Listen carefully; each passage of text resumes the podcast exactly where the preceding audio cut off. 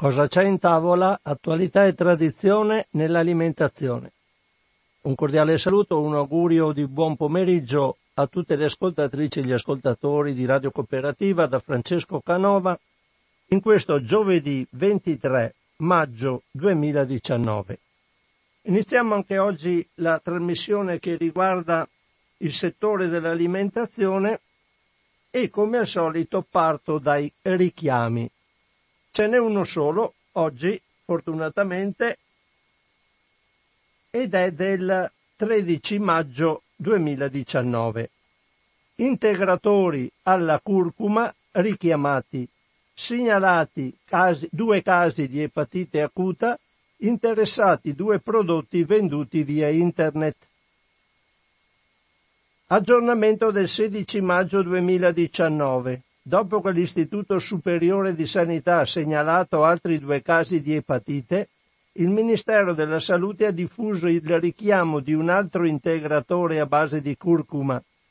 Si tratta del prodotto Curcumina Plus 95% più piperina e vitamine B1, B2, B6 a marchio Line, in, Line at in confezione da 1000 mg, 60 compresse, con il numero di lotto 2077 LOT 198914 con scadenza 2, eh, cioè febbraio 2022 e il lotto di produzione 18 e 590 con scadenza marzo 2021.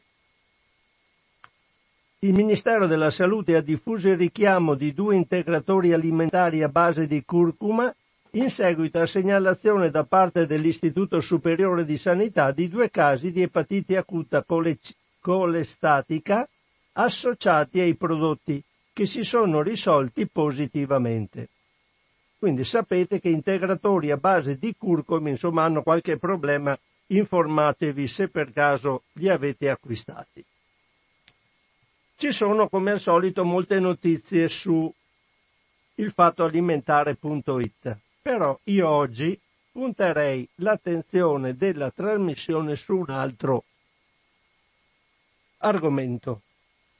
E mi è venuto in mente l'argomento guardando il numero di maggio 2019 di CON, il mensile dei soci Coop. Vado a leggere allora un articolo che parte a pagina 6, dopo sentiremo altre notiziole e poi vi darò notizie di altri siti abbastanza interessanti che si ricollegano a questo articolo. Questo articolo a firma di Silvia Fabbri è titolato La terra è malata proviamo a guarirla. Inquinamento, allevamenti e pesche intensivi, consumo del suolo, minacciano la varietà delle specie e la ricchezza anche alimentare del pianeta.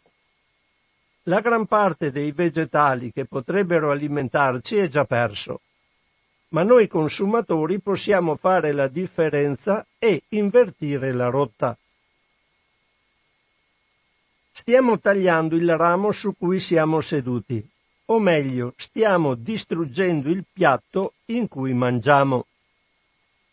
La biodiversità che sta alla base dei nostri sistemi alimentari sta scomparendo, mettendo a rischio il futuro dei nostri alimenti, dei mezzi di sussistenza, della salute umana e dell'ambiente.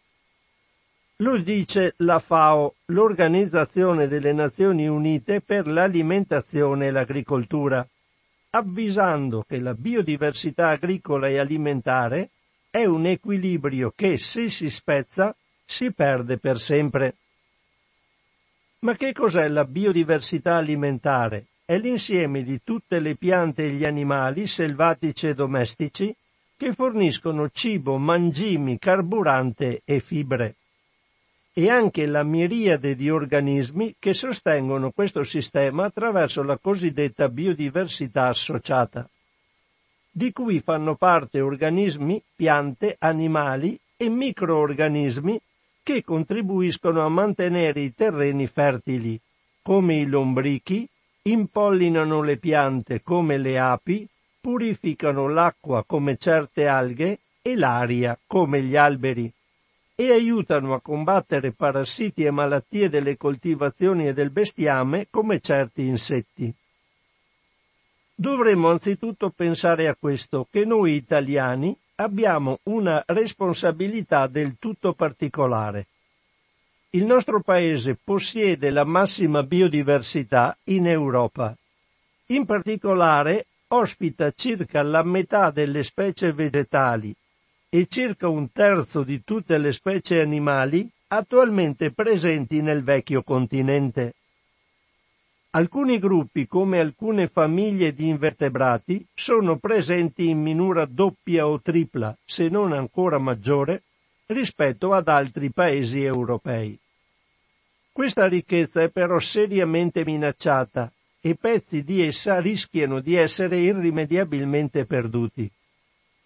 Secondo l'ISPRA, Istituto Superiore per la Protezione e la Ricerca Ambientale, il quadro relativo ai livelli di minaccia delle specie animali e vegetali sul territorio nazionale è preoccupante. Le cause? Buona parte del nostro territorio, come quello di molti altri paesi industrializzati, è usato intensivamente. Fattori di pressione, quali il consumo di suolo per nuovi insediamenti civili e industriali, e l'inquinamento causato anche dagli allevamenti intensivi, continuano ad esercitare la loro intensità sulla biodiversità nazionale. Anche il cambiamento climatico minaccia la biodiversità, così come la crescita della popolazione e l'urbanizzazione, cioè la concentrazione di migliaia di persone in pochi centri urbani. Sono 1020, circa il 15% del totale, le specie vegetali superiori che ora sono minacciate di estinzione. Va peggio per le piante inferiori. Il 40% di alghe, licheni, muschi, felci è in pericolo. Per le specie animali la metà dei vertebrati presenti in Italia è minacciata di estinzione. Circa un quarto degli uccelli sono a forte rischio di estinzione. A stare peggio di tutti sono gli anfibi, due specie su tre sono minacciate. E nel resto del mondo non va meglio. Foreste, pascoli, mangrovi e praterie di alghe, barriere coralline e zone umide in generale sono in rapido declino. Le specie di cibo selvatico e molte specie che contribuiscono ai servizi ecosistemici vitali per l'alimentazione e l'agricoltura, compresi gli impollinatori, gli organismi del suolo e i nemici naturali dei parassiti, stanno scomparendo. Il rapporto della FAO, che si concentra in particolare sull'agricoltura, denuncia una riduzione della diversità delle coltivazioni un sempre maggior numero di razze animali a rischio di estinzione e l'aumento della percentuale di stock ittici sovrasfruttati. Il 75% delle varietà vegetali per la nostra alimentazione è perso, secondo la FAO. E questo perché oggi il 60% dell'alimentazione mondiale si basa su tre cereali, grano, riso e mais e spesso, e, e spesso di una sola varietà o poco più.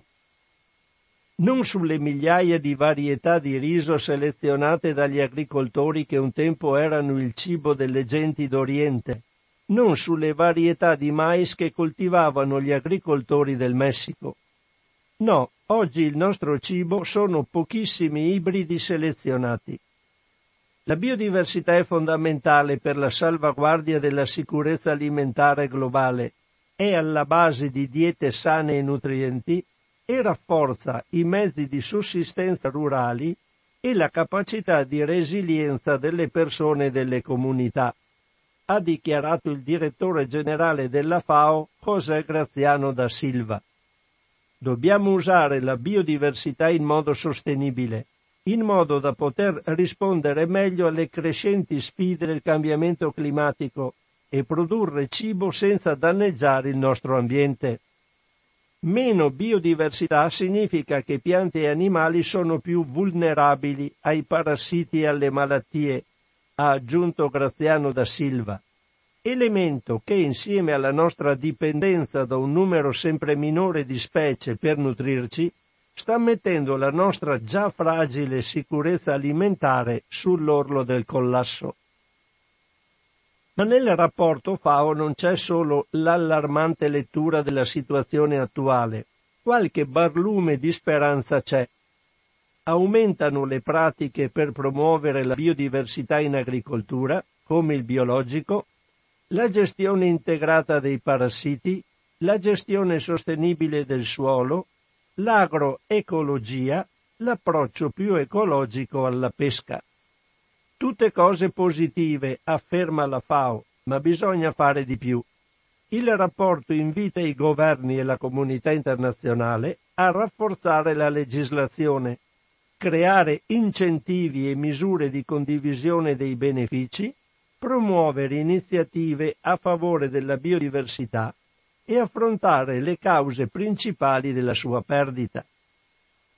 E infine la FAO si appella ai consumatori che scelgano prodotti coltivati in modo sostenibile. Ricordiamocelo, mangiare è un atto politico.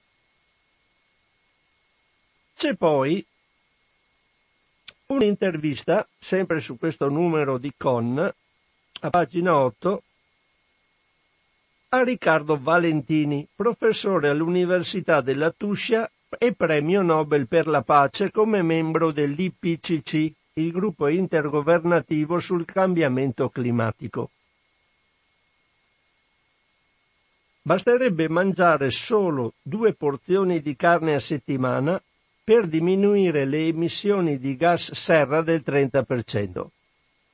Ad affermarlo il professor Riccardo Valentini, membro del gruppo intergovernativo sui cambiamenti climatici IPCC, con cui ha vinto il Nobel per la pace e lo afferma per ribadire la strettissima correlazione tra nutrizione e ambiente. Le nostre scelte alimentari hanno a che vedere non solo con la nostra salute, ma anche con la salute del pianeta. Domanda. Se è così, professor Valentini, le nostre scelte influiscono sulla tenuta della biodiversità? Risposta. Certamente. Quello che mangiamo ha un forte impatto sul pianeta e determina il nostro futuro. E non solo ciò che mangiamo tra le mura di casa, anche nelle mense aziendali o in quelle scolastiche.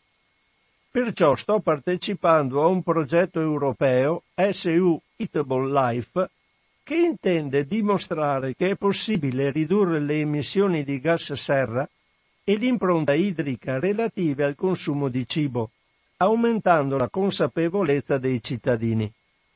Il progetto si propone in particolare di sensibilizzare gli chef delle mense rispetto a questo obiettivo. I consumatori hanno un ruolo importante. Abbiamo visto che se le persone cominciano a modificare le loro scelte d'acquisto, le aziende cambiano. È quello che è successo con l'agricoltura biologica. Speriamo che la stessa cosa accada anche nei confronti della politica italiana, che deve assolutamente cominciare a porsi il problema del riscaldamento globale e dei cambiamenti che saremo costretti ad affrontare. Domanda. Dunque, professore, se anche ciascuno di noi può fare la differenza, cosa dovremmo mangiare, o meglio, cosa non mangiare? Risposta. Rispondo sinteticamente. Ciò che fa male alla salute fa male anche all'ambiente che ci circonda. Perciò riduciamo la carne, quella rossa in particolare. Limitiamoci a due porzioni alla settimana, faremo del bene a noi e all'ambiente. No alla plastica. Cerchiamo cibo senza imballaggi di plastica e soprattutto basta all'acqua in bottiglia di plastica quella che esce dal rubinetto è mediamente buona. Poi è quasi banale dirlo, il cibo deve essere il più possibile stagionale e locale, perché più viene da lontano e più costa dal punto di vista della sostenibilità. Dobbiamo renderci conto che attraverso il cibo passa il futuro dell'umanità. Mangiare in un certo modo può ridurre la deforestazione del pianeta. Ridurre la deforestazione significa incidere positivamente sul riscaldamento globale e sulla biodiversità. Poi dobbiamo assolutamente impegnarci a non sprecare cibo, perché produrre cibo significa consumare risorse, consumare terra. In che senso? È molto semplice. La quantità di cibo che buttiamo in un anno nel mondo corrisponde a tutto quello che viene coltivato nello stesso periodo in un'area grande come gli Stati Uniti d'America, più il Centro America, più la Colombia, il Venezuela e il Perù. Domanda, ma in Italia qual è la situazione? Risposta, come paese abbiamo una biodiversità intrinseca, anche da un punto di vista delle specie alimentari. È una delle più elevate a livello europeo e globale, se escludiamo le zone tropicali. Tra l'altro il patrimonio del paese è andato aumentando in questi ultimi anni per il recupero di cibi tradizionali dimenticati e anche di nuove cultivar. Il vero problema è come difendere, come supportare le aziende agricole che producono sostenendo la biodiversità. Domanda, però non sono sotto gli occhi di tutti, anche chi vive in città, gli effetti del riscaldamento globale e in particolare della siccità? Risposta. Anche per affrontare il grave problema del clima aiuterebbe la riscoperta di antiche cultivar resistenti alla siccità. In sintesi, maggiore biodiversità ci permetterebbe di affrontare la mancanza di acqua. Anche perché alcune coltivazioni potrebbero non trovare più le stesse condizioni per essere praticate negli anni a venire, come il radicchio del Veneto o il riso. Interi sistemi agricoli e anche sociali ed economici potrebbero scomparire. Per intenderci, quando i nostri olivicoltori sono scesi in piazza per chiedere attenzione sul fatto che il raccolto di olive nello scorso anno ha subito un calo nella produzione di circa il 50%, non è accaduto nulla. Non sono stati presi minimamente in considerazione dalla politica. Non si è ancora capito che la questione del clima è un problema di adattamento da affrontare al più presto. Dobbiamo trovare il modo di resistere all'innalzamento della temperatura, anche dal punto di vista della biodiversità alimentare. In Italia abbiamo un'agricoltura di qualità e su piccoli appezzamenti, non mais e soia in coltivazioni intensive. Se non troviamo soluzioni tecnologiche e non lo facciamo subito, scompariranno moltissimi presidi alimentari e saranno guai. Questo è l'intervista e gli articoli che c'erano nel numero di Con. Legati a questi ho trovato altri articoli, sono andato in questo caso a cercarmeli perché io ho molto materiale sulla biodiversità perché avevo un insegnamento quando ancora lavoravo, biodiversità e alimentazione, quindi ho molte presentazioni, ho molto materiale. E allora leggendo questo articolo mi è venuto in mente di quando facevo questi corsi e di tutto il materiale che ho e sono andato anche a spulciare in internet per cercare dei siti che una volta consultavo e che sono ancora buoni per essere presi in visione. Prima però di passare a questa a questo argomento e quindi a continuare quello che avevo che stavo facendo ade- che avevo letto adesso vi leggo questo articolo di Luca Mercaldi è vicinissimo a quelli che ho letto prima e allora l'ho letto pri- eh, ed è eh, molto interessante. Lo prendo come articolo di stacco tra quello che ho letto prima e quello che vi dirò dopo. Luca Mercalli fa questo articolo titolato Ragazzi, il futuro ha bisogno di coerenza. Chi si ricorda più di Severn Suzuki? La ragazzina canadese di 12 anni che nel 1992 intervenne alla conferenza delle Nazioni Unite sull'ambiente a Rio de Janeiro con un discorso di sei minuti che zittì il mondo. Diceva in fondo le stesse cose che 27 anni dopo avrebbe detto la svedese Greta Thunberg. La differenza è stata probabilmente nella disponibilità della comunicazione offerta dalla rete, che nel 1992 non c'era. Severn, dopo un paio di servizi televisivi, è caduta nel dimenticatoio.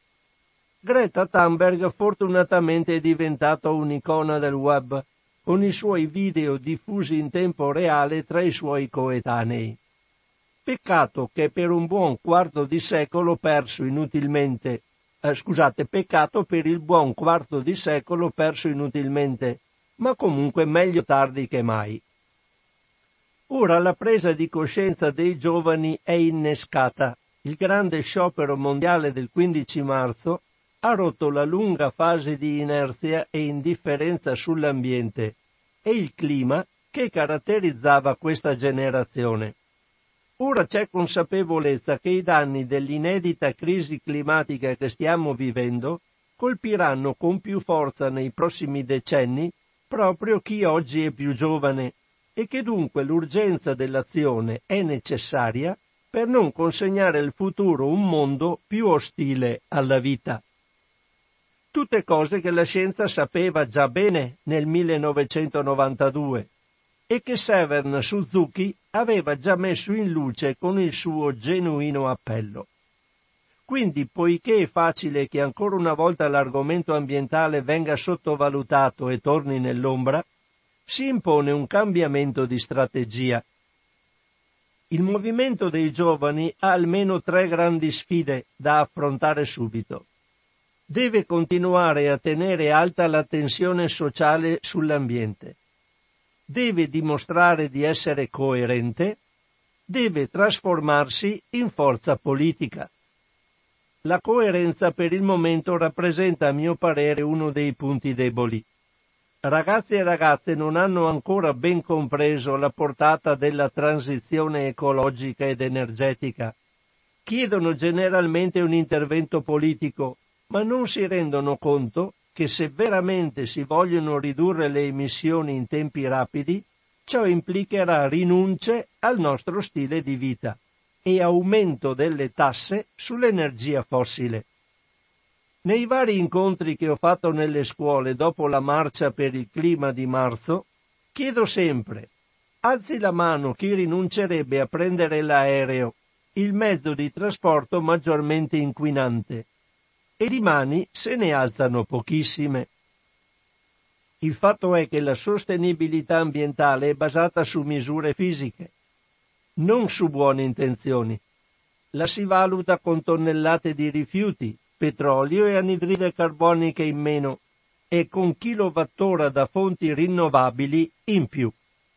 Solo se i giovani saranno coerenti con il messaggio di cui si fanno portatori, saranno credibili e dunque dovranno essere disposti ad avere uno stile di vita più sobrio e meno consumista.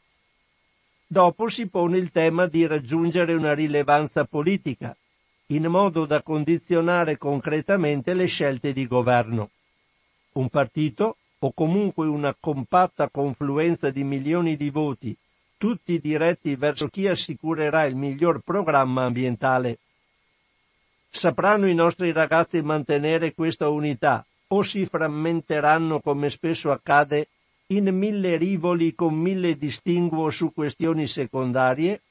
Ovviamente le stesse questioni riguardano pure gli adulti, che finora non sono riusciti a dimostrare di voler prendere sul serio il futuro del pianeta e dei loro figli. Qui finisce questo articolo, mi pare molto interessante, almeno per me è stato tale, e parlo ade- comincio adesso a darvi atto di alcuni siti che sono andato a visitare, che potrei leggere insieme a voi. Sono le 12.31 di questo giovedì 23 maggio 2019. Intanto, scusatemi perché adesso devo fare un po' di manovre con il mio computer perché devo andare a cercare delle cose che avevo segnato in cartelle diverse. Siccome c'era il veniva richiamato su con il documento della FAO sulla perdita di biodiversità, sono andato a scaricarlo. È purtroppo un, un articolo, una, è molto lungo, è un documento lungo, più di 300 pagine, ed è in inglese, quindi nulla dico di questo. Vado a vedere invece però un articolo sulla biodiversità dello slow food. slowfood.it potete andarlo a cercare quando volete. Comunque questo articolo era un articolo abbastanza datato, è del 22 febbraio del 19. Io l'ho trovato oggi perché so, oggi sono andato a fare queste ricerche. La FAO ha pubblicato oggi il primo rapporto sullo stato della biodiversità nel mondo e i risultati non sono incoraggianti. Secondo l'Organizzazione delle Nazioni Unite per l'alimentazione e l'agricoltura, siamo vicini al collasso dell'intero sistema di produzione alimentare. Serve un'azione immediata. Vorremmo vedere questa notizia sulle prime pagine di ogni giornale. Arginare la perdita di biodiversità deve diventare una priorità nelle agende dei governi mondiali. Il modello attuale di agricoltura industriale ed estensivo alla base dei nostri sistemi alimentari è al collasso, con gravi ripercussioni anche per la nostra salute. È questa la conclusione del rapporto Stato della biodiversità mondiale per l'alimentazione e l'agricoltura, e l'agricoltura che la FAO ha pubblicato oggi illustrando prove preoccupanti rispetto al danno irreversibile e catastrofico sulla biodiversità del nostro pianeta, in particolare quella legata al cibo.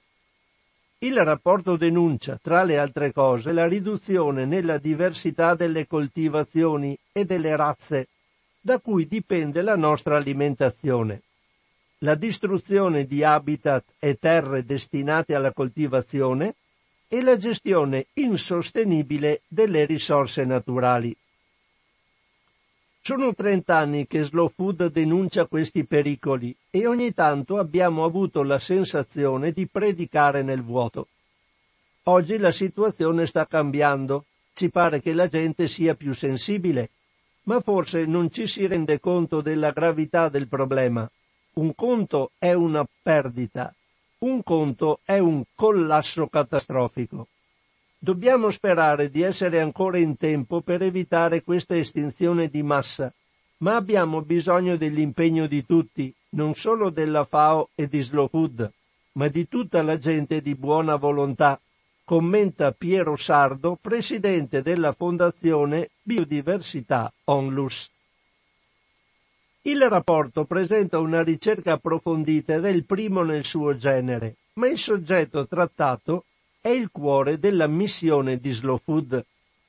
Dal 1996 l'Associazione internazionale si batte per la salvaguardia del nostro pianeta con l'Arca del Gusto, un catalogo di cibi a rischio di estinzione che ha recentemente raggiunto il traguardo 5, del 5 millesimo prodotto censito. Con i presidi Slow Food che promuovono e tutelano agricoltori e produttori che lavorano in armonia con l'ambiente e che promuovono tecniche favorevoli alla biodiversità locale, con numerose campagne che denunciano l'insostenibilità dell'attuale modello di produzione. Slow Food lavora insieme alla FAO da molto tempo per definire e sviluppare un modello migliore per i consumatori per i produttori e per il pianeta.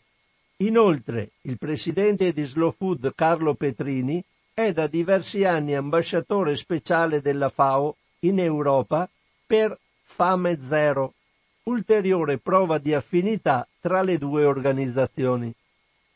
Non resta più molto tempo. Abbiamo dieci anni per invertire lo stato attuale delle cose o si rischia un collasso totale e irreversibile.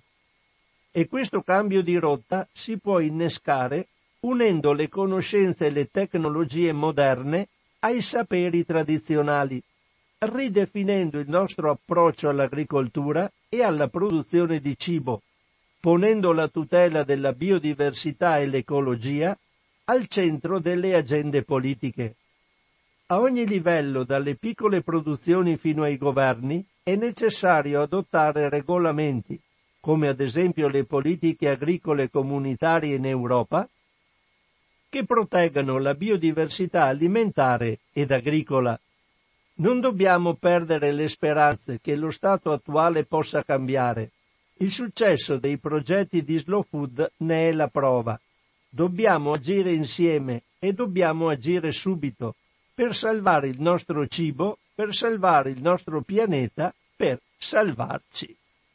Questo era un articolo che ho trovato cercando appunto biodiversità e slow food e FAO e questo, in questo articolo ci sono due passaggi che volevo sottoporre alla vostra attenzione, cioè i progetti di Slow Food, l'arca del gusto e i presidi Slow Food. Allora, anche qua sono andato a girare per i vari, per il sito di Slow Food stamattina e ci sono due libretti che possono essere scaricati. Allora ve ne do i titoli. C'è un libretto, se voi cercate Slow Food e poi digitate sul motore di ricerca l'arca del gusto, viene fuori questo libretto che potete scaricare. Eh, vediamo quante pagine ha. Mm, non so se ci sono le pagine, da qualche parte c'erano, ma l'ho messo in una circa 25-26 pagine. Poi, quindi questo è il primo, l'arca del gusto, edizioni slow food, si scarica tranquillamente. Poi c'è, scusate un attimo, perché adesso ho fatto un pasticcio io, e poi c'è un altro libretto sulla biodiversità, sempre edito da Slow Food. Che cos'è? Cosa c'entra con il nostro cibo quotidiano? Cosa possiamo fare per preservarla? Allora io volevo oggi eh, proprio finalizzare la mia trasmissione a questi due temi, la biodiversità e l'arca del gusto, alla quale volevo associare un sito del quale vi do subito, prima di dimenticarmene i eh, termini, il sito è www.semirurali.net www.semirurali.net è un assieme di associazioni che hanno come compito quello di scambiare i semi delle varietà dimenticate. È un bel sito da visitare, è un sito che è stato fondato nel 2007, partecipano molte associazioni, c'è civiltà contadina, ci sono altri del biologico e eh, girando dentro, dentro a questo sito si possono vedere anche che tipo di manifestazioni fanno, quando le fanno partecipare a questi mercatini dove ci sono dei banchi che eh, scambiano semi tra eh, produttori diversi. Vi leggo qualcosa allora da questo libricino di Slow Food, la biodiversità, tanto per capire che cos'è, cosa c'entra con il nostro cibo quotidiano. Siccome le notizie di Slow Food sono sempre molto corrette, molto circostanziate, le leggo volentieri sono magari una lettura magari un po' lunga, ma per capire qualcosa di quello che si dice stiamo perdendo, bisogna capire intanto di che cosa si tratta. Primo, osservare. La difesa dei prodotti è sempre stata uno dei fondamenti dell'attività di Slow Food. Dall'arca del gusto sono nati i primi presidi e dai presidi via via sono nati altri progetti. Incrementare il numero dei prodotti selezionati è sempre più urgente. Se l'associazione perde questa sensibilità, rischia di smarrire la sua ragione d'essere. Questo lo dice Carlo Petrini, presidente Slow Food, e in pratica l'Arca del Gusto, eh, se andate poi a visitare questo sito, eh, mantiene eh, nel suo interno, eh, cioè ha nel suo interno parecchi documenti ed è finalizzata in pratica alla ricerca di specie dimenticate. Se c'è qualcuno che parlando con vecchi agricoltori, con cuochi, con qualsivoglia persona che si interessa di alimentazione, viene a sapere che c'è una specie che sta per essere perduta o della quale si sono perse magari le tracce, vuole assaggiarla e dopo scrive, fa una specie di scheda e la invia Slow Food, Slow Food si interessa di andare a recuperare questa specie ed eventualmente la rende presidio Slow Food, quindi una specie tutelata da Slow Food e che merita di essere riportata in produzione. Vado a leggere ancora, vado avanti con questo articolo. Conoscere il proprio territorio, ascoltare, osservare, assaggiare, riconoscere gusti e odori. E poi conoscere il territorio di altre regioni e di altri paesi attraverso lo stesso percorso sensoriale e intellettuale. Conservare la memoria di un viaggio attraverso un pane, un formaggio, un miele. Scambiare idee, prodotti e ricette di altri paesi. Questo è slow food è fondamentale scoprire i produttori buoni, puliti e giusti della propria zona. Casari, pastori, apicoltori, pasticceri, contadini. Dialogare con i più anziani per registrare e valorizzare i loro saperi e allo stesso tempo scovare i giovani imprenditori che hanno scommesso sul ritorno alla terra.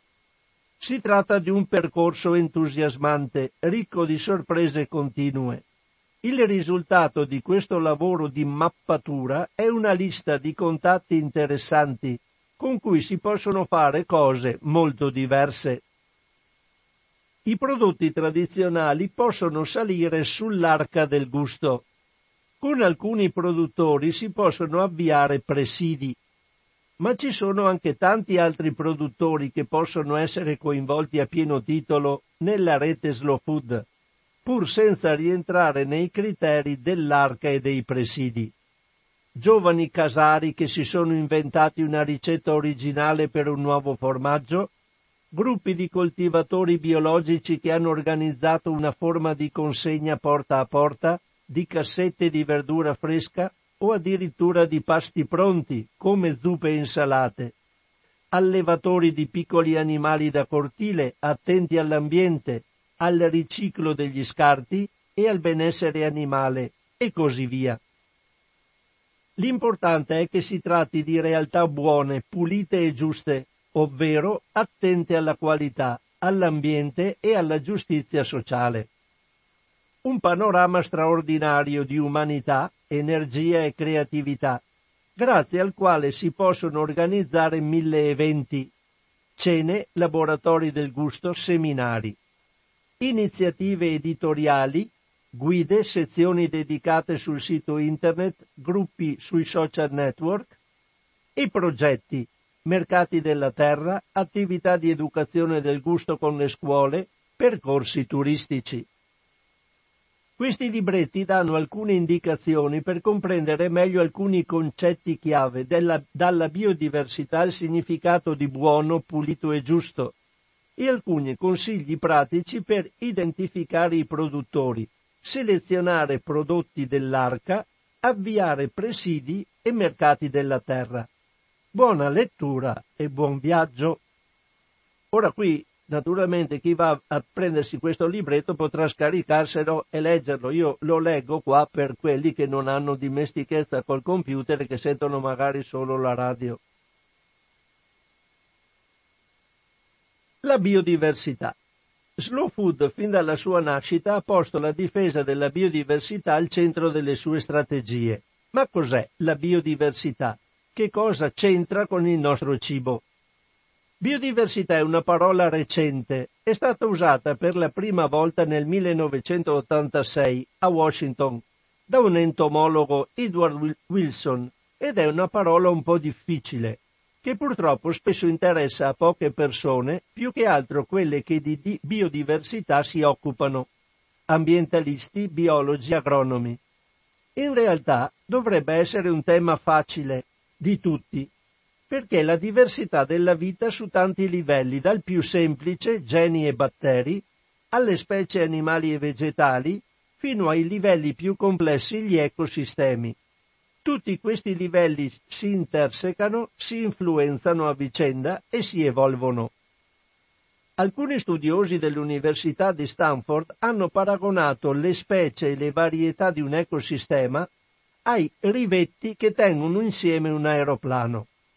Se facciamo saltare dei rivetti, sapete sono le viti in pratica, i bulloncini che tengono varie, i vari pezzi insieme, se facciamo saltare dei rivetti, per un po' non capita nulla, l'aereo continua a funzionare. Ma poco per volta la struttura si indebolisce e a un certo punto basta togliere anche un solo rivetto e l'aereo precipita. La biodiversità è la nostra assicurazione sul futuro perché permette alle piante e agli animali di adattarsi ai cambiamenti climatici, agli attacchi di parassiti e malattie, agli imprevisti. Un sistema biologicamente vario possiede in se stesso gli anticorpi per reagire agli organismi dannosi e per ripristinare il proprio equilibrio. Un sistema basato su un numero ristretto di varietà, invece, è molto fragile. L'episodio più famoso in merito è la carestia irlandese di metà Ottocento, la carestia delle patate. A partire dal 1845 un fungo attaccò le patate distruggendo l'intero raccolto per diversi anni e provocando la morte e l'emigrazione negli Stati Uniti di milioni di persone. Questo è successo perché in Irlanda si coltivava una sola varietà di patate, che è risultata vulnerabile alla diffusione di una patologia. La resistenza che ha permesso di rafforzare le patate irlandesi è stata individuata tra le migliaia di varietà di patate coltivate dai contadini delle Ande. Senza la biodiversità oggi le patate non sarebbero una delle principali colture del mondo. Questo episodio è stato il primo monito della natura agli esseri umani sui pericoli dell'uniformità genetica. Nella storia del nostro pianeta tutto ha avuto un'origine e una fine e, in ogni epoca, si sono estinte molte specie ma mai alla velocità impressionante di questi ultimi anni. Una velocità mille volte superiore alle epoche precedenti. In un secolo si sono estinte oltre 250.000 varietà vegetali e secondo le stime di Edward Wilson continuano ad estinguersi al ritmo di tre varietà ogni ora, 27.000 all'anno. Secondo altri studi, l'indice di estinzione per anno ammonta a 10.000 specie, contrapposte a un dato storico di 1.000 all'anno. Dopo una ricerca di molti anni nell'estate del 2012, l'Università di Exeter ha dichiarato che la Terra sta attraversando la sesta grande estinzione di massa. Con la quinta, 65 milioni di anni fa, sono scomparsi i dinosauri. Ma c'è una differenza sostanziale tra questa estinzione e quelle del passato. La causa scatenante, questa volta il responsabile è l'uomo, che continua a distruggere foreste pluviali, a destinare immense superfici a monocolture, a cementificare il territorio, a eliminare le barriere naturali, siepi, cespugli, gerbidi, a inquinare acque e terreni con pesticidi e fertilizzanti chimici, ad accumulare plastica negli oceani. Naturalmente non tutte le attività umane sono distruttive. I piccoli contadini, pastori e pescatori conoscono e rispettano il fragile equilibrio della natura. Sono loro gli ultimi veri custodi del pianeta perché da millenni operano in armonia con gli ecosistemi e non in competizione con essi. Il loro lavoro quotidiano crea sistemi seminaturali, dove non esiste una netta distinzione tra ciò che è frutto della cultura e ciò che è naturale, e dove la biodiversità viene allo stesso tempo rispettata e modificata, senza traumi e distruzioni, ma in un processo di lenta e costante evoluzione. Se scompare la biodiversità, che cosa succede al nostro cibo? Insieme alle piante e agli animali selvatici scompaiono le piante e le razze animali selezionate dall'uomo. Secondo la FAO il 75% delle varietà vegetali è ormai perso irrimediabilmente. Negli Stati Uniti si arriva al 95% delle varietà perse. Oggi il 60% delle calorie su cui si basa l'alimentazione umana proviene da tre cereali, grano, riso e mais. Questo è un po' quello che dicevano sull'articolo di Con. Non sulle migliaia di varietà di riso selezionate dagli agricoltori che un tempo coltivavano in India e in Cina, e neppure sulle migliaia di varietà di mais che si coltivavano in Messico ma su pochissimi ibridi selezionati e venduti agli agricoltori da una manciata di multinazionali. La meccanizzazione, infatti, è nemica della diversità. L'agricoltura industriale ha bisogno di uniformità e alta produttività, in altre parole di monocolture. Così a partire dagli anni 50 la produzione agricola si è progressivamente orientata su un numero sempre più ristretto di specie e varietà, create per rispondere alle esigenze del mercato globale, indifferenti al legame con i simboli, singoli territori, ma capaci di dare una buona produzione nel maggior numero possibile di ambienti e climi, con una buona resistenza a manipolazioni e trasporti e con un gusto standard. A fronte delle migliaia di varietà di mele selezionate dai contadini, ad esempio, appena quattro varietà commerciali, la Golden, la Fuji, la Gala e la Pink Lady, rappresentano oggi il 90% del mercato mondiale. Eppure le varietà locali costituiscono una grande potenzialità per il futuro dei nostri agroecosistemi. Le varietà definite autoctone o locali sono infatti il frutto di selezioni naturali e o di comunità umane in aree specifiche.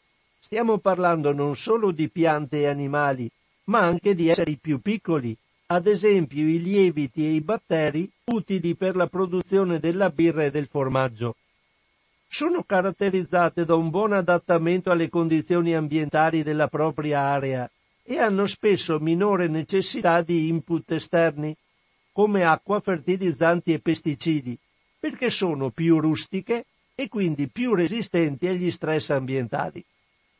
Pertanto le loro potenzialità danno il meglio nei contesti territoriali d'origine, dove costituiscono importanti risorse agricole o addirittura essenziali strumenti per la sovranità alimentare come nel caso di aree montane o desertiche.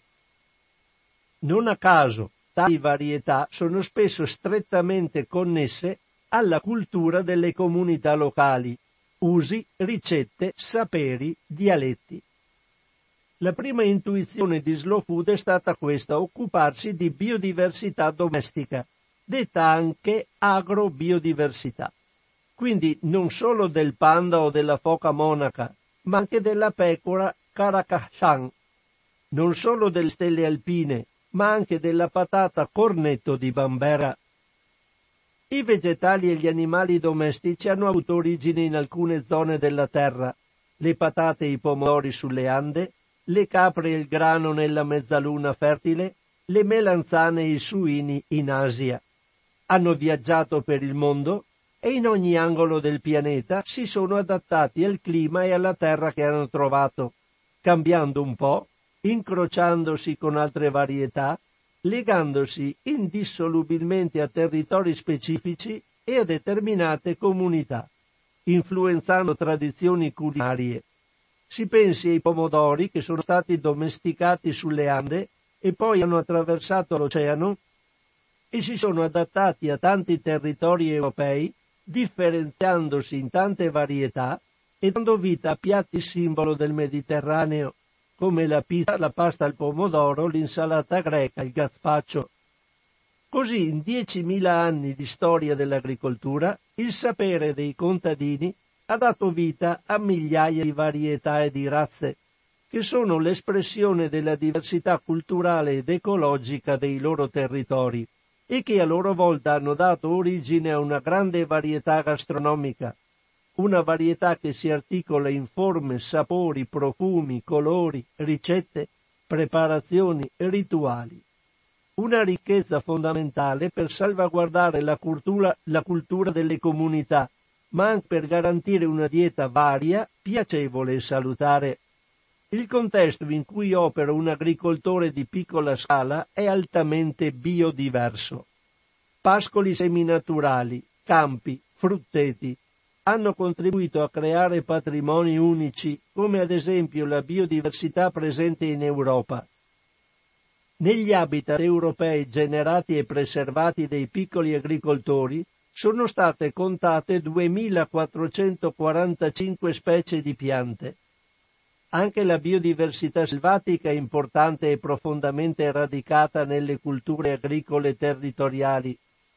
L'ecologo Molnar, Molnar Zolt, ad esempio, ha illustrato il caso del distretto di Xik in Transilvania, dove i locali distinguono ben 435 specie, nominandone 280.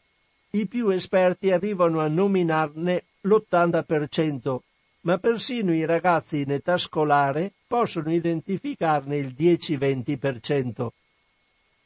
Sull'arca salgono specie vegetali e animali, ma anche i trasformati, perché insieme alla biodiversità vegetale e animale sta scomparendo anche un patrimonio economico, sociale e culturale straordinario, fatto di formaggi, salumi, pani, dolci. Nati per conservare i cibi, latte, carne, pesce, cereali, frutti, i prodotti trasformati sono innumerevoli, frutto del sapere tramandato di generazione in generazione in ogni angolo del mondo, risultato di creatività e manualità. Piccole variazioni possono dare vita a trasformati estremamente diversi. Si pensi alle migliaia di tipologie di formaggio nate dagli stessi tre ingredienti, latte e sale o ai salumi, dove a volte cambia anche solo la tecnica di taglio delle carni, una spezia o il legno per la fumicatura. Le tecniche di trasformazione artigianali consentono di ottenere prodotti particolari e rendono i produttori menzionati dai cicli stagionali e dalle oscillazioni del mercato. Spesso è possibile salvaguardare varietà vegetali e razze locali valorizzando e promuovendo prodotti trasformati collegati ad esse. Un formaggio o un salume può salvare una razza, un pane può salvare una varietà di grano. Per preservare questa ricchezza è nata l'arca del gusto, dove Slow Food raccoglie, prima che scompaiano, specie vegetali e animali e trasformati, pani, formaggi, salumi, che appartengono alla cultura, alla storia e alle tradizioni delle comunità di tutto il mondo. L'Arca del Gusto è un catalogo di prodotti, ma Slow Food ha avviato anche un progetto che coinvolge direttamente i produttori, i presidi. I presidi intervengono concretamente per salvaguardare un prodotto tradizionale, un prodotto dell'arca, una tecnica tradizionale, di pesca, allevamento, trasformazione coltivazione, un paesaggio rurale o un ecosistema. Un altro strumento importante per salvaguardare, diffondere e valorizzare la biodiversità sono gli orti slow food, orti familiari, comunitari e scolastici, per avvicinare piccoli produttori e consumatori. Inoltre, Slow Food promuove in tutto il mondo i mercati della terra.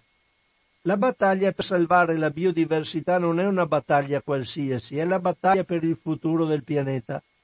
Tutti possiamo fare qualcosa nei nostri territori, ogni giorno.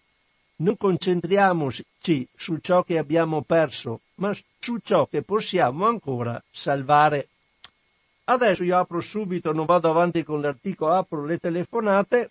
Se qualcuno di voi vuole intervenire per dire qualcosa su questo, il nostro numero telefonico è lo 049 880 90 20, sono le 13 e 2 minuti. Quindi il telefono è a, vol- a vostra disposizione, c'è già una telefonata, pronto? Sì, pronto, buongiorno. È la prima volta che parlo con lei, sono Ottorino da Paese. Buona giornata Ottorino. Allora, io ho sentito a suo tempo, ma molti, moltissimi anni fa, che per esempio quando hanno, hanno, messo, hanno introdotto la conservazione delle mele nelle cosiddette, nei cosiddetti tunnel, nei, cosiddetti, insomma, nei tunnel di congelamento o quello sì, che è. Sì. In Alto Adige c'è stato un cambiamento enorme e mi raccontava qualcuno, non so se è vero, che addirittura tante varietà locali sono state espiantate perché non, non rendevano più.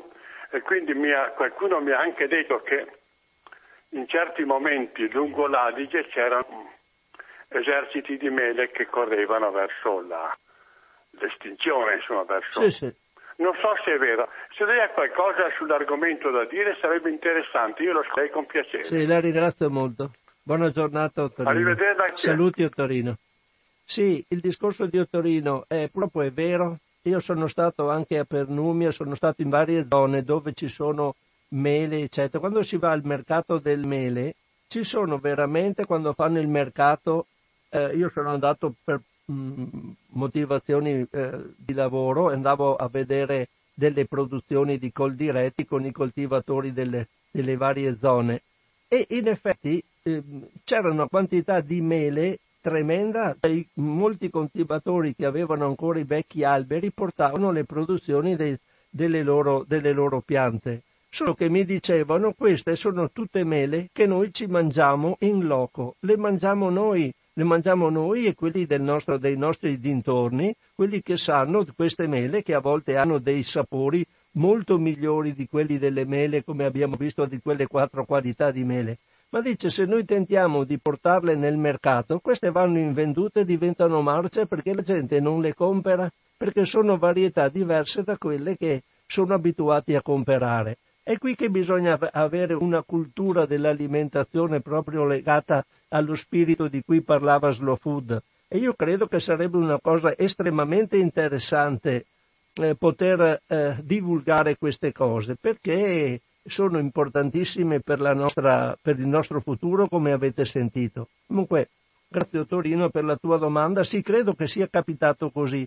Infatti questi che coltivano queste piccole quantità di mele non vanno ad estendere la produzione perché resterebbero invendute. Io sono andato in aziende, all'azienda Stewart che mi pare sia a Parma, adesso non mi ricordo più dove perché ho tutti i miei appunti ma li ho da qualche, da qualche parte sepolti in mezzo alle mie carte di quando lavoravo. Delle, delle, ci sono delle aziende che per esempio hanno all'interno dell'azienda agricola hanno fatto dei campi eh, proprio destinato dei campi alla rivalorizzazione delle, delle specie autoctone, magari andavano, veniva demolita una casa, ehm, si andava in una campagna particolare dove c'era magari un albero, era ancora là un albero che aveva chissà quanti anni, che produceva un certo, una certa varietà di frutta loro lo, lo espiantavano, facevano talè e, andavano, e li hanno messi all'interno della loro azienda. Poi questa azienda addirittura dalle, um, dalle specie che, si sono, eh, che loro producono eh, si sono messi in accordo con una società che pastorizza e loro hanno fatto dei, eh, dei nettari di, di frutta eh, con varietà di sé che sono una squisitezza. Io li, li ho assaggiati, non hanno nulla a che vedere con i, i, i, le bottigline dei succhi di frutta che prendiamo, cioè hanno veramente delle cose meravigliose. Solo che bisogna sapere dove sono, do, andarle a reperire e così via. Se volete telefono, il telefono è a vostra disposizione. Eh. Eh, sì, c'è un'altra telefonata. Pronto? Eh, ciao Francesco, parla Marco. Ciao Marco. Eh, sarà molto veloce per lasciare spazio agli altri. È una, è una curiosità che mi sembra di aver letto, ma vorrei da te la conferma. E poi un'altra cosa, allora, il mercato delle sementi sembra che eh, siano in mano a multinazionali che hanno anche delle banche sotterranee per conservare sì, queste sementi. Le, ba- le banche dei semi, sì. E la di semi, esatto, ma è vietato al, al privato vendere queste sementi, a meno che non vengano regalate o ci siano degli scambi. Solo se le scambi e basta, non puoi vendere. Ecco, mm. quindi già lì siamo... Vabbè. Eh, l'altra cosa che si, si riallacciava a quanto hai letto sulla perdita delle specie, hai fatto l'esempio dei dinosauri, tutto quello. Proprio qualche settimana fa guardavo una trasmissione che dice perché eh, molti, no molti, alcuni pensano che se, se si inquina tutto qua la terra sparisce e via dicendo.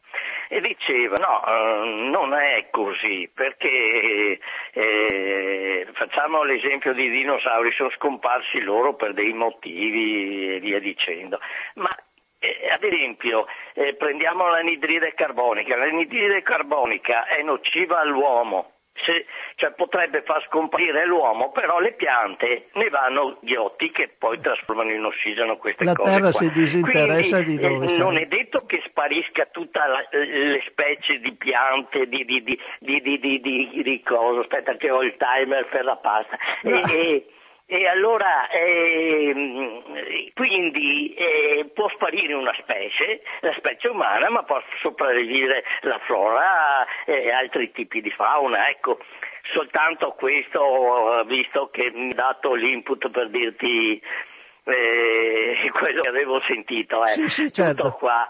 Ti auguro una buona giornata Grazie e mille ti ringrazio. E buona pasta. Ciao Marco. Ciao, ciao, ciao. ciao.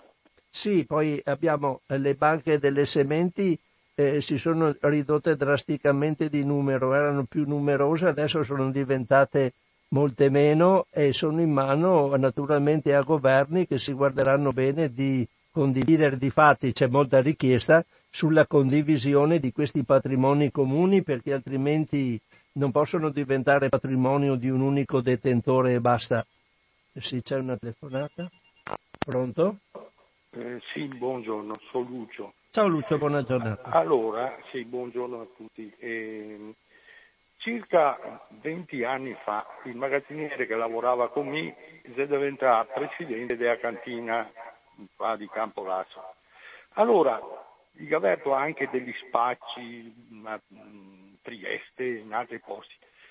Le, le persone si lagnavano perché quando veniva fuori il vino sì. e l'anno che aveva più le botti che era vetro resina o acciaio inossidabile e che aveva un, un, gusto differente, ma anche se ti o metti nell'acciaio inossidabile il vino nuovo, se naturale, sebbene che sia differente da quello dell'anno prima, può essere migliore o, o un po' peggiore, dipende dal boccato, dipende dalle piogge, da, ah, dai certo. terreni. Allora, per ovviare questo, cosa si fa? Perché deve avere sempre lo stesso gusto. Si adopera sistemi chimici. E allora di correzione, vino, dici, sì. Con, con, sì, con un sistema di questo tipo il vino ha sempre lo stesso cato. Capito? Quanti ignoranti che siamo, o chi dice, perché mi vino me ne sono fatto, me ne faccio ancora anche adesso, per certi versi un poco perché mi basta. Di conseguenza bisogna che cominciamo proprio a cambiare la mentalità. Mi c'è una vita che faccio salami, ho imparato a mio papà, sarò un salame anche mi. No, ma, caro. Ma non stupido. No, non mi ritengo stupido. Ignorante salame, ma non stupido. Di conseguenza adesso, quando che ho finito mi, o qualche uno dei miei fratelli che ha imparato, ho paura che la cosa vada Bien perduta. perso, perso sì. Va perduta perché non ha neanche la voglia di venire a vedere quando fai questo lavoro che i poderia imparare e aiutarti, di fare questa cosa. E allora se è giusto che le persone dopo mangia diserbante, non parlo letame, perché letame messo sulla terra, se l'è troppo va bene l'alza il pH e la rende Eh, certo. improduttiva, ma eh, se il tocca sana, ne vorrà tonnellate sui terreni adesso nostri qua che sei decine di anni, ven- ventine di anni che noi che sei E ne vede più, che- eh. e, e- e dopo letame se quello che sei perché se te che eh, come si dice mangimi fatti magari co- col pesce come che gli metteva O dentro per fare la farina di pesce via, certo. oppure gli antibiotici o gli Certo. anabolizzanti e, letame che sei non c'è più letame è un'altra porcheria chimica di conseguenza è giusto che eh, se, se va così che scomparimo, perché dopo la Terra, sul giro di un centinaio di anni a seri fa, magari anche a 200, e sta razza di stupidi ga da sparire, mi spiego, ga da sparire e magari chissà che subentra qualche essere più intelligente. E adesso mi fermo perché ne avrei tante a contare, perché mi coltivo due orti, due orti, ma la terra che così toccato il vino purtroppo si bassa, perché se go da, da buttare diserbante tanto vale che va a comprarla a- a- a- in, in negozio l'insalata, perché era da essere perfetta, come che sia perfetti i 5 euro quando che ne si sbregai, insomma, o i Sì, 20 sì. o i 10. E invece quella che ti fai casa, o perché che sei la, la, la lumaca che ti attacca, o perché... Per, for- eh, per fortuna che è così. Ecco sì, per fortuna bisogna Eh, dire, ma perché- eh, certo. l'insalata che devi comprare avrà almeno 5 trattamenti, Mm. uno contro il marciume del gambo, uno contro magari i, i pidocchi, uno co- per altri batte- batteri o animaletti Sì, che sì, parassiti, terra, sì, certo. e avanti così. D'altra parte, qui che come adesso magari potrei anche portarla in bottega che potrei andare venduta, ma se no, i dice ma che roba sarebbe questa? Ma no perché sia marcia, perché una foglia di mangiare, perché Eh, va certo, bene, va bene, basta, certo. adesso mi fermo. Va bene Lucio, Va- Andiamo avanti così, che Buona- siamo sulla strada giusta, va bene così. va bene Lucio, grazie. Salve. Salve, buona giornata a te. Sì, grazie a Lucio che è un bravo agricoltore che fa tutte le cose. Io mi ricordo, sono, eh, vabbè, c'è un'altra telefonata, pronto? Pronto? Sì? Eh, ciao Francesco e Piero di Cassola. Ciao Piero. Eh, mi ha stimolato proprio le telefonate che hai ricevuto oggi, tutte condivisibili. Proprio ognuno ha espresso dei buoni concetti eh, che sono appunto da condividere secondo me. E io volevo porre l'attenzione, al solito sai che ho una- un mio vizio mentale e ricollego un po' ai fatti storici le cose, no? non sono mai il dominio dei vincitori bellici, di, di guerre, di avvenimenti bellici, poi si traduce nell'economia, nelle abitudini, nella lingua e, e ahimè anche eh, nell'agricoltura. Tanto è vero che noi, la Stark e la Golden, non sono altro che due cloni americani di, di mele che non sanno di niente, che profumano un po' però francamente non ne sento la, la- la mancanza. Io attualmente mi, ho- mi prendo delle mele biologiche che vengono dall'Alto Adige, purtroppo perché lì c'è sempre aver paura, ma insomma, visto che c'è la COP dietro, spero che faccia le cose per bene. E le compro a piccole scatoline da 4, quindi non è da grandi consumi. Però eh, Anche perché non ti durano tanto. non durano tanto, ma Le altre durano sempre, beh, ma Sì, no, ma ma non hanno però, un trattamento però- per cui non vanno in atmosfera condizionata, Esatto. eccetera. Però c'è da dire questo. Sono varietà che però sono molto più resistenti perché hanno più buccia e più consistenza, hanno una pezzatura medio-piccola, Sì, certo. non è mai grande. Però sono saporite. E, e poi se le, dai, se le, dai, per colazione a un bambino sì, no, sono le, no, le, noi, ne uso a, noi, ne facciamo uso a colazione in famiglia, per cui te lo posso sì, anche sì, certo. confermare. Certo. Dicevo che purtroppo quella della dipendenza eh, di, di, una nazione che è occupata militarmente, e noi lo siamo, e porta dopo come anche eh, contro eh, misure quella della eh, deprivazione culturale delle proprie abitudini. E quella alimentare è stata una delle prime. Abbiamo cominciato con i chewing gum buttati giù dai, dai cosiddetti liberatori. E siamo andati avanti a Coca-Cola e a patatine fritte. Hai sentito che hanno, hanno perduto il 95% della loro biodiversità negli Stati Uniti? Eh, lo so, ma eh, oddio, eh, la prima biodiversità che hanno, che hanno perso, o, o, meglio, che hanno fatto sparire sono stati gli indiani, gli indiani per cui sì. erano ben allenati, sapevano fare le cose e oggi cercano di esportare il loro modello. E quindi fermo Francesco, ti auguro una buona Va bene, giornata. ciao Piero. Ciao. Grazie a te, ciao ciao.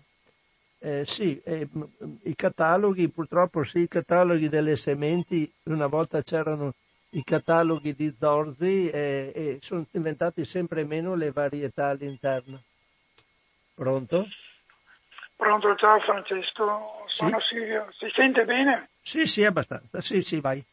No, perché allora, prima di tutto non ho la voce di fare interventi molto, molto giusti come sono stati fatti, però come ti ho ascoltato per, in auto e sono arrivato a casa e so che, che, che tu stai parlando di problemi molto molto importanti.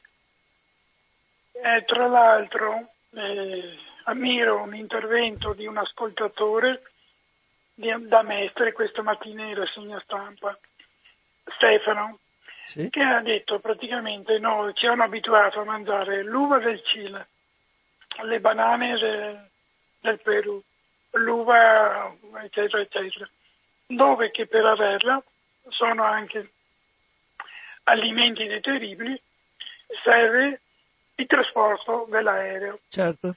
Allora, quanto inquinamento è che provochiamo noi con questo modo di vivere perché ci hanno abituato al consumismo, a tutte queste cose negative che poi che poi vengono a carico di tutti quanti.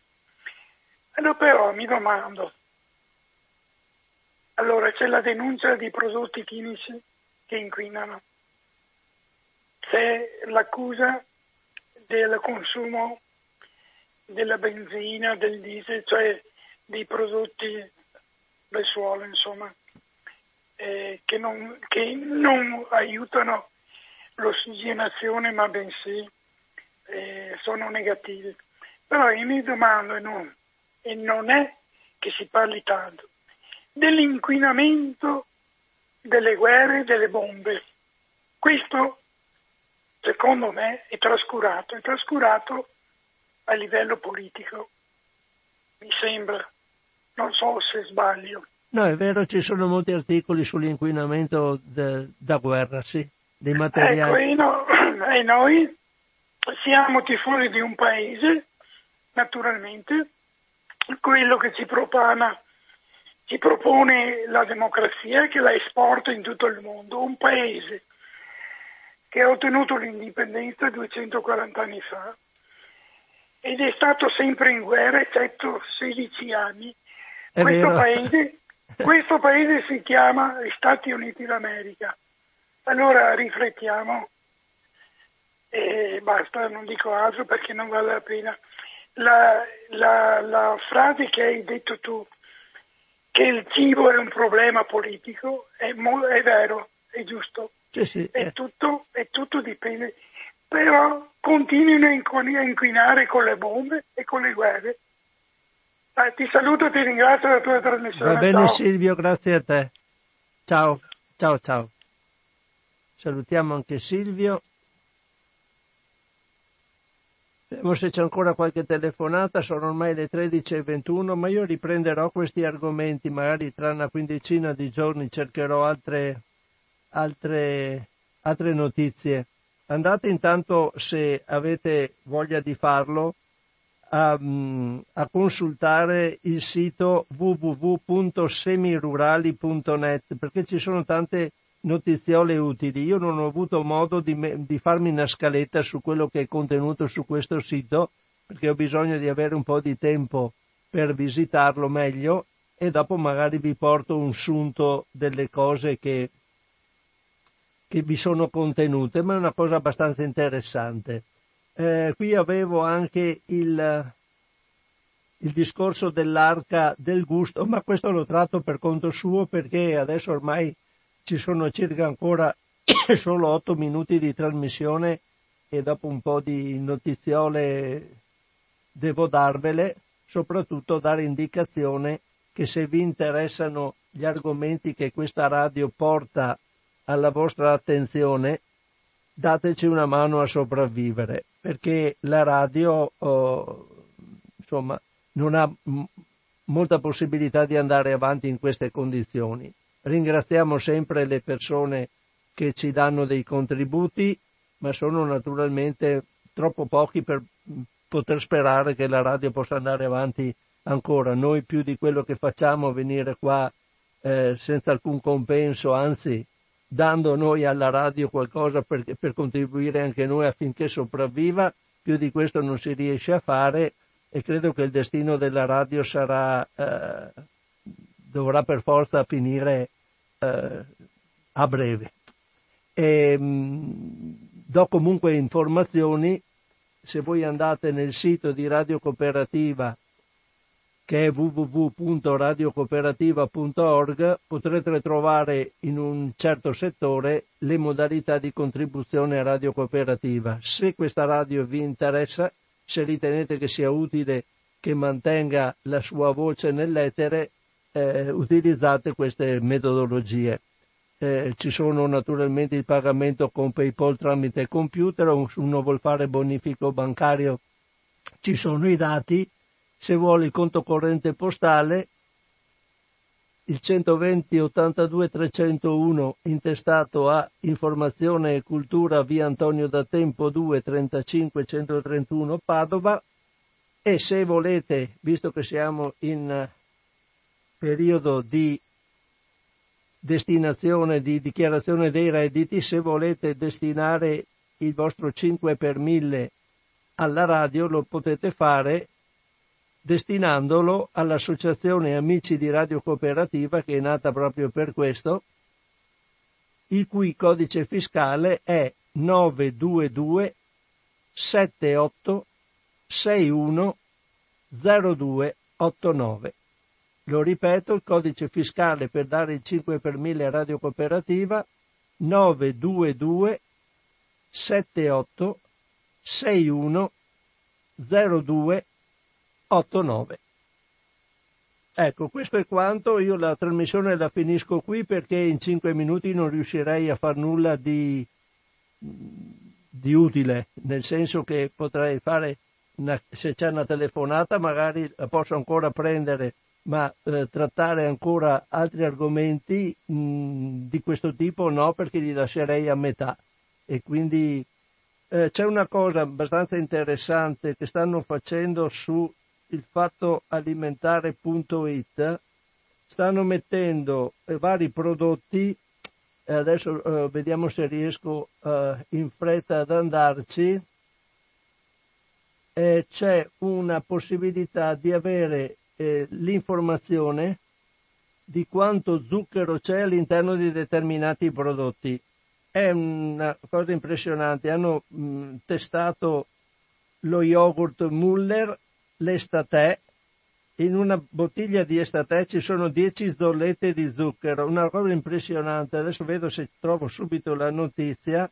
È del 13 maggio 2019, vediamo se la trovo. Eh, perché ho combinato anche un piccolo pasticcio. Vediamo un po'. Forse sì.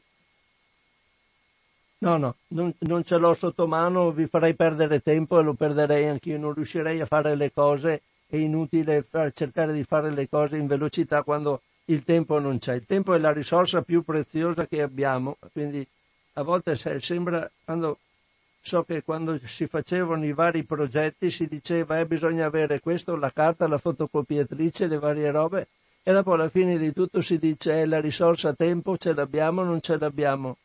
Ed è anche per questo, vedete, che a Radio Cooperativa cerchiamo di fare le cose anche discretamente bene, ma effettivamente per fare trasmissioni, per potersi in qualche modo eh, interfacciare con la gente senza fare figuracce, cercando di prepararsi al meglio, bisogna passare tanto tempo a casa anche a cercare, a programmare, a scrivere, buttare giù appunti, farsi, farsi degli schemi e il tempo è proprio la risorsa più preziosa. Allora, intanto io vi saluto tutti, le varie notizie ve le ho date e ci risentiamo, spero sempre in diretta, tra una quindicina di giorni. Ciao a tutti da Francesco Canova.